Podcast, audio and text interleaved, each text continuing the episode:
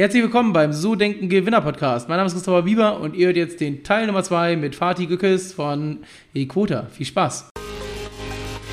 ImmoSmart24 präsentiert euch den So Denken Gewinner Podcast.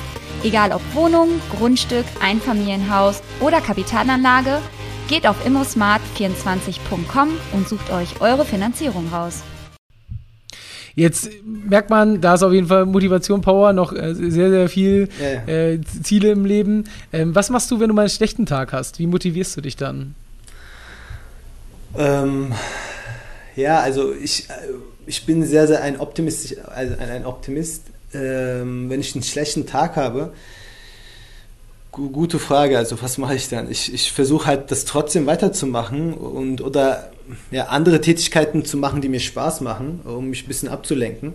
Aber an sich bin ich jemand, der halt nicht an, ja, äh, daran scheitert. Also ich, ich hatte viele äh, halt Misserfolge oder viele auch äh, wehtuende halt äh, ja, Momente, aber das große ganze Ziel habe ich immer im Blick und ich weiß, dass ich halt durch muss und genau. Äh, ich schalte jetzt nicht einfach ab und sage, nee, ich äh, gehe einfach auf, direkt auf das Problem zu und versuche das halt zu lösen, so schnell wie es geht. Mhm, ähm. Okay, also gar nicht. Aber es gibt es denn das nicht, dass du das manchmal hast, dass du morgens aufwachst, dann denkst du so, boah, ich will nicht aufstehen, ich habe keinen Bock. Gibt es da so irgendwie ein Ritual, irgendwas, was du machst, um dann rauszukommen? Oder?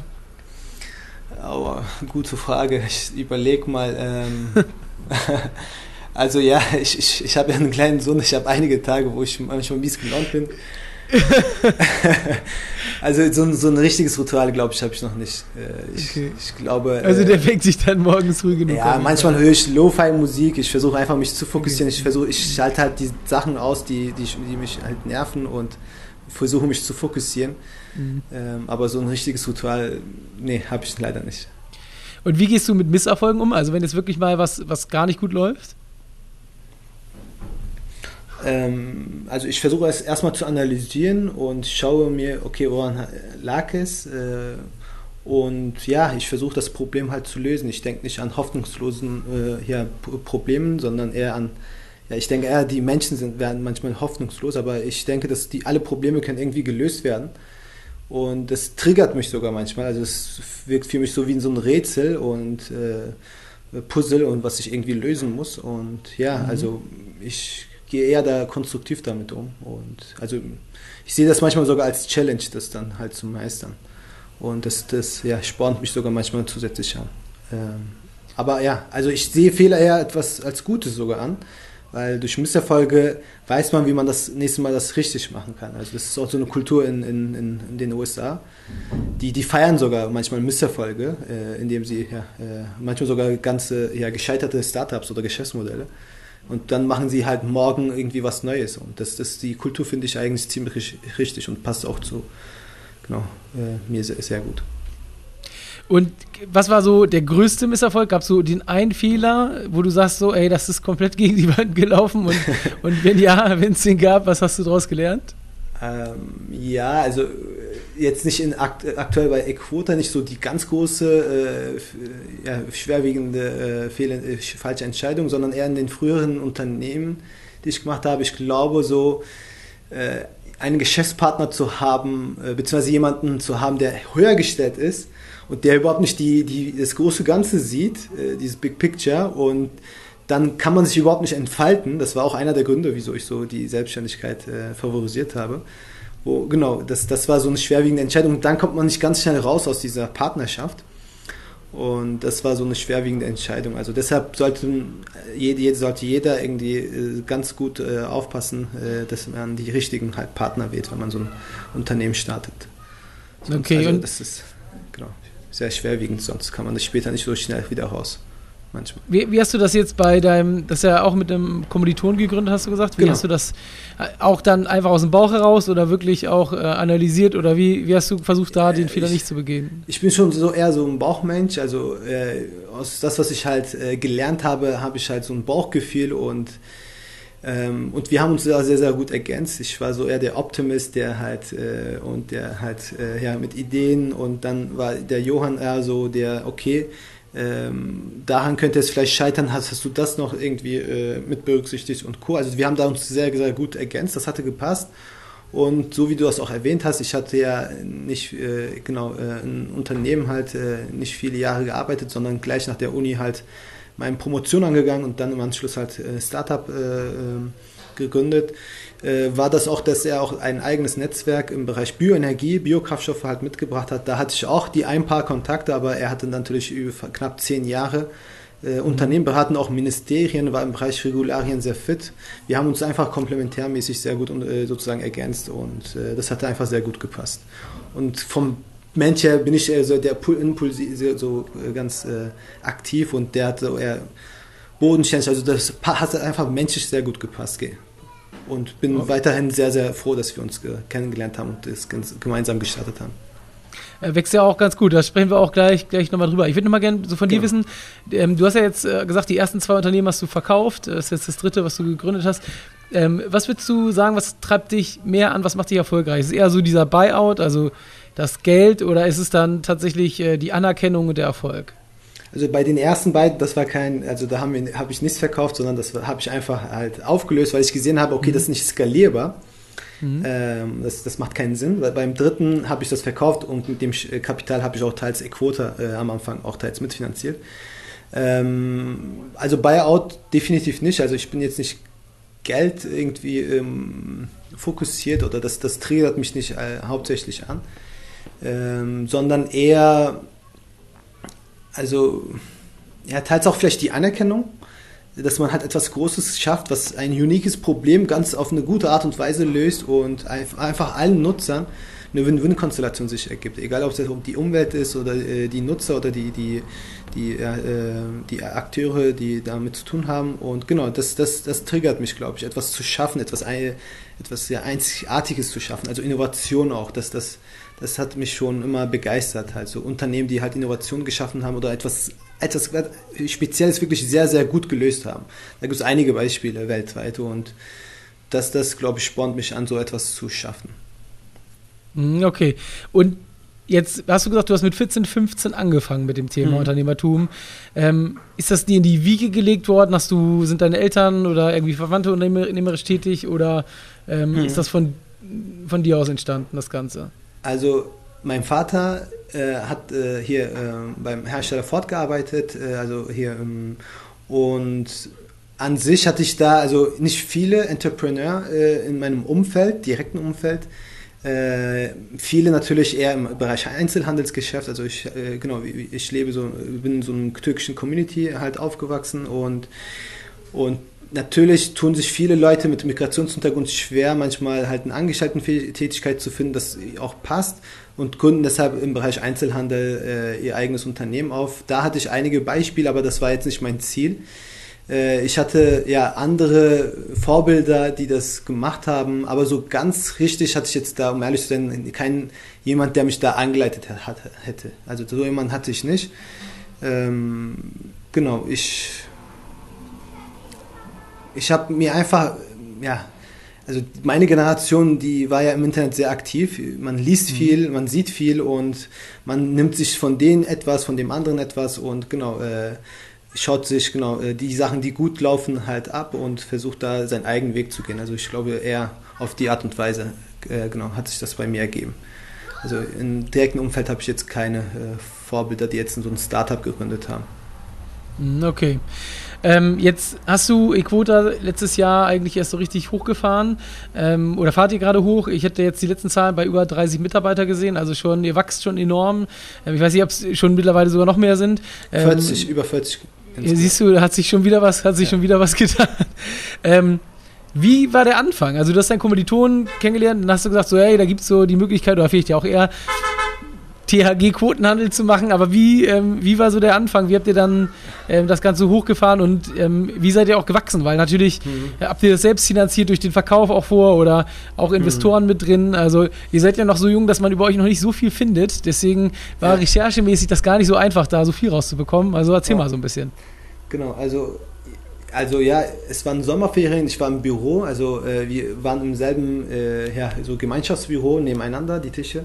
Und er, er, war im Urlaub, der Johann, äh, und die neuen sozusagen äh, ja, Gesetzentwürfe wurden publik gemacht und wir haben das gescreent. Äh, wir waren sowieso im Bereich äh, Biokraftstoffe, Bio, äh, sozusagen Energiebranche sehr ja, tief drin und mit diesen neuen Gesetzentwürfen, die dem meisten halt unbekannt sind, sondern nur eher den Experten, die da damit zu tun haben, wussten wir ziemlich genau, was auf die sozusagen auf die Märkte halt zukommt, auf die genau, was sich da, wir nennen das immer Systemwandel.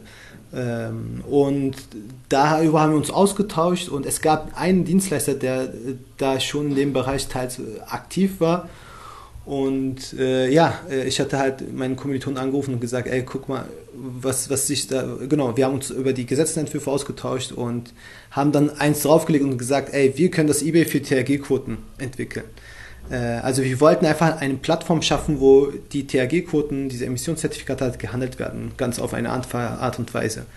Und das gab es damals nicht. Und äh, um das Ziel zu erreichen, haben wir erst natürlich die Softwarelösung entwickelt, die das Ganze, die Prozesse, die vor dem Handel halt äh, stattfinden, halt ganz smooth abbildet, um erstmal Angebot zu schaffen äh, und dann halt äh, so, so einen Marktplatz zu launchen, um Angebot und Nachfrage zu haben auf der Plattform. Genau, so, so ergab sich das. Und wir waren zu zweit, knapp ein halbes Jahr, also bis Ende äh, September letzten Jahres waren wir noch zu zweit. Und dann hat sich das ganz rasant entwickelt. Wir hatten im, im privaten Umfeld äh, ja, äh, so eine private Darlehensrunde äh, gestartet und den Leuten genau äh, halt am Erfolg teil, beteiligt, äh, einmalig aber, jetzt keine äh, Wandeldarlehen oder keine Anteile jetzt gegeben. Wir hatten auch keine Investoren. Es war auch schwer am Anfang, äh, ja, äh, Darlehen von der Bank zu bekommen, weil man halt keine Umsätze vorzuweisen hat. Deshalb mussten wir halt mit privaten äh, ja, Bekannten das Ganze starten. Und das ging ziemlich gut und wir haben auch eine, eine weitere äh, Marke immobia.de entwickelt, sozusagen gelauncht, worüber E-Fahrzeugnutzer, zum Beispiel falls du eine besitzt, wo du ganz einfach halt deinen Fahrzeugschein hochlädst und deine Prämie ausgezahlt bekommst. Und da wir einer der ersten waren, äh, konnten wir da ziemlich viel äh, ja, äh, Einnahmen generieren, die uns halt Bootstrapping äh, ermöglicht haben und womit wir jetzt da sind, wo wir jetzt sind, 40 Mitarbeiter. Also wir haben immer noch keine Investoren äh, auch kein, kein Bankdarlehen, sondern haben das äh, intern, intern gelöst, indem wir das halt, ja. Äh, es kam natürlich auch, es war auch, äh, das liegt natürlich teilweise auch an dem Instrument, weil dadurch auch äh, ja, viel Geld in kurzer Zeit auch ermöglicht war. Und ja, wie, und wie kamen wir zu 40 Mitarbeitern? Allein selber hätten wir das niemals nicht geschafft. Wir haben mit ganz guten Profis gearbeitet, mit Freelancern, die in dem, was sie tun, sehr gut sind. Und viele von diesen Freelancern, mit denen wir angefangen haben, die Teilzeit und dann später äh, Vollzeit gearbeitet haben, haben wir dann zu Teammitgliedern äh, halt gemacht, also haben die überzeugen können. Und äh, einer der Teammitglieder, also Freelancer war auch unser dritter Gesellschafter, der äh, Benedikt Gerber, der wurde dann äh, unser dritter äh, sozusagen ähm, ja, ähm, Gesellschafter und wir haben halt ziemlich ja, guten HR sozusagen, Recruiterin und äh, ja, äh, gute leitende äh, Stellen einstellen können und sind da jetzt gekommen, wo wir sind. Also innerhalb von sechs, sieben Monaten kamen wir von drei, vier äh, Personen zu 40 Mitarbeitern. Das war schon sehr, sehr rasant. Und da hatten wir einige, einiges an Wachstumsschmerzen. Also das war jetzt nicht einfach. Und wo geht die Reise jetzt hin die nächsten Monate? Also geht es so weiter in dem Tempo? Ja, ähm, schon, äh, eher moderat würde ich sagen. Äh, wir haben so einen Zuwachs von drei bis vier Mitarbeitern pro Monat. Und ähm, wir haben einen weiteren äh, sozusagen Standort in der Türkei, äh, wo wir die Entwickler bündeln und äh, äh, über die türkische Gesellschaft dann genau sie ähm, ja genau unser Team da aufbauen. Und die, also wir haben jetzt kein Ziel im Bereich Mitarbeiteranzahl, wir haben eher Ziel im Bereich Pro Produkte und Märkte, die wir angehen wollen. Also wir wollen auch international, also in andere europäische Länder dann auch äh, unsere Services anbieten. Jetzt genau, das wäre so die nächste Frage. Das heißt, diese THG-Quote ist jetzt rein deutsch erstmal, mhm. aber ist quasi eine EU-Geschichte, die gemacht werden kann. Genau. Also es gibt die Renewable Energy Directives 2, die wird europaweit äh, festgelegt, also die Klimaziele, die erreicht werden müssen, in allen europäischen Ländern. Die wird europaweit festgelegt. Die Umsetzung, die nationale Umsetzung ist äh, dann halt eine genau, äh, Sache, die die Länder dann selber beschließen. Und Deutschland hat jetzt so ein Instrument, äh, so einen Rahmen halt festgelegt, wo es eine Anbieter und eine äh, sozusagen äh, Käuferseite äh, existiert. In anderen Ländern sieht das ganz anders aus. Und, aber viele der europäischen sozusagen Länder schauen nach Deutschland äh, sozusagen, weil Deutschland da schon einer der äh, ja, ähm, Vorbilder ist, äh, beziehungsweise einer der Pioniere in dem Bereich und kopieren das meistens äh, oder machen das sehr, sehr ähnlich. Und wir werden wahrscheinlich im nächsten Jahr Richtung Österreich, aber auch in anderen Ländern, vielleicht Frankreich, Niederlande, auch äh, ja, ähm, diese Services angepasst, adaptiert anbieten.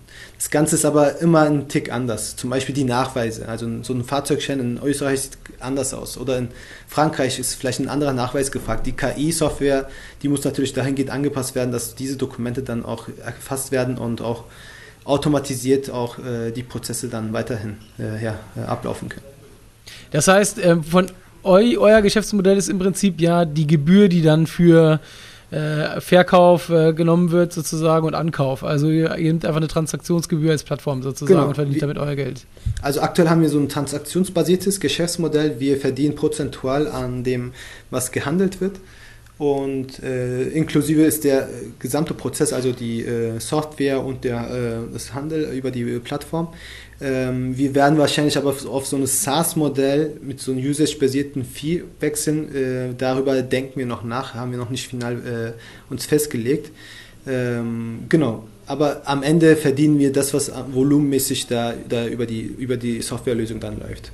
So kann man das Jetzt so, so, redet ihr über um, Umsatz, also was, äh, also was plant ihr so für vielleicht nächstes Jahr? Wenn jetzt, kann man ja rechnen, 40 Mitarbeiter, irgendwie schon vielleicht so im einstelligen Millionenbereich wird das ja schon liegen irgendwo, um auch alle Verbindlichkeiten und so weiter mhm. bedienen zu können. Ähm, wo, was, was siehst du so, wo geht die Reise hin? Geht das auch schon nächstes Jahr dann in guten zweistelligen, vielleicht dreistelligen Bereich ja. oder was, was ist so die Planung bei euch? Also geht es um Innenumsatz oder um Außenumsatz? Also Innenumsatz natürlich spannender, auf jeden Fall, weil das ja, weil das ja hängen bleibt. Außenumsatz ist ja schon wahrscheinlich sehr viel Volumen, könnte ich mir vorstellen. Ja, genau. Also Außenumsatz sehr viel, äh, über, über zweistellig, definitiv. Äh, mhm. Aber genau, also ja, im nächsten Jahr denken, werden wir auch im Bereich Innenumsatz da äh, zweistellig äh, uns äh, ja, dahingehend befinden. Okay, und im Prinzip, wenn man jetzt so kostenstrukturmäßig das anguckt, klar, Mitarbeiter ist logisch Mitarbeiter. und wahrscheinlich Marketing ist wahrscheinlich der zweite größte Block, um dann Kunden und äh, um, oder wie gewinnt ihr Kunden? Also, genau. Also wir hatten, als, als wir die Gründung gemacht haben, äh, am Anfang war das ein GBR, hatten wir zwei, drei Tage uns äh, einfach eine Liste an äh, Ladestationsbetreiber rausziehen können. Das ist eine öffentliche Liste. Und da halt diese Energieversorger angerufen haben und Kaltakquise gemacht, haben wir nach zwei, drei Tagen gemerkt, ey, komm, das geht gar nicht. Weil die, die Leute wollen mit einem nichts zu tun haben, man wirkt wie so ein, so ein, halt so ein ja, Vertriebler. Äh, und ähm, die verstehen überhaupt nicht die Lösung. Deshalb haben wir gesagt, nee, wir machen das nicht. Äh, ich bin ja auch teilweise so ein Generalist gewesen. In meinem vorherigen Unternehmen habe ich alles selber gemacht, von der Marketing über Leute einstellen bis hin zum Webseiten aufbauen. Und deshalb haben wir, haben, haben wir festgelegt, dass wir Inbound-Marketing-Methode einsetzen. Das ist halt eine äh, sozusagen Methode, wo man halt Informationen teilt, Content produziert und die Leute, die sich dafür interessieren, halt kommen dann auf einen zu. Wir haben die Sache so äh, sozusagen gefangen und das war ziemlich, ziemlich erfolgreich. Wir hatten so viele Leads, so viele Kundenkontakte, dass wir das, diesen Luxus halt besaßen, Kunden äh, zu, aus, auszuwählen, also zu selektieren. Und ja, ähm, haben in dem Sinne relativ wenig Marketingkosten gehabt. Wir investieren da eher in Personal bzw. in das Produkt. Aber ja, also wir haben das alles auch intern äh, äh aufgebaut. Also wir haben keine externe ähm, Dienstleister, die unsere Software aufbauen. Das definitiv nicht, weil das war, ist sehr, sehr strategisch. Das haben wir in-house äh, äh, aufgebaut. Das war auch nicht einfach, das äh, in so ein Tech-Team aufzubauen, äh, etc. Und ja, also kostenstrukturmäßig würde ich schon definitiv sagen, da sehr, sehr groß, äh, äh, ant große Anteile gehen an Personalkosten. Und dann zweite Kostenstelle, oh, gute Frage.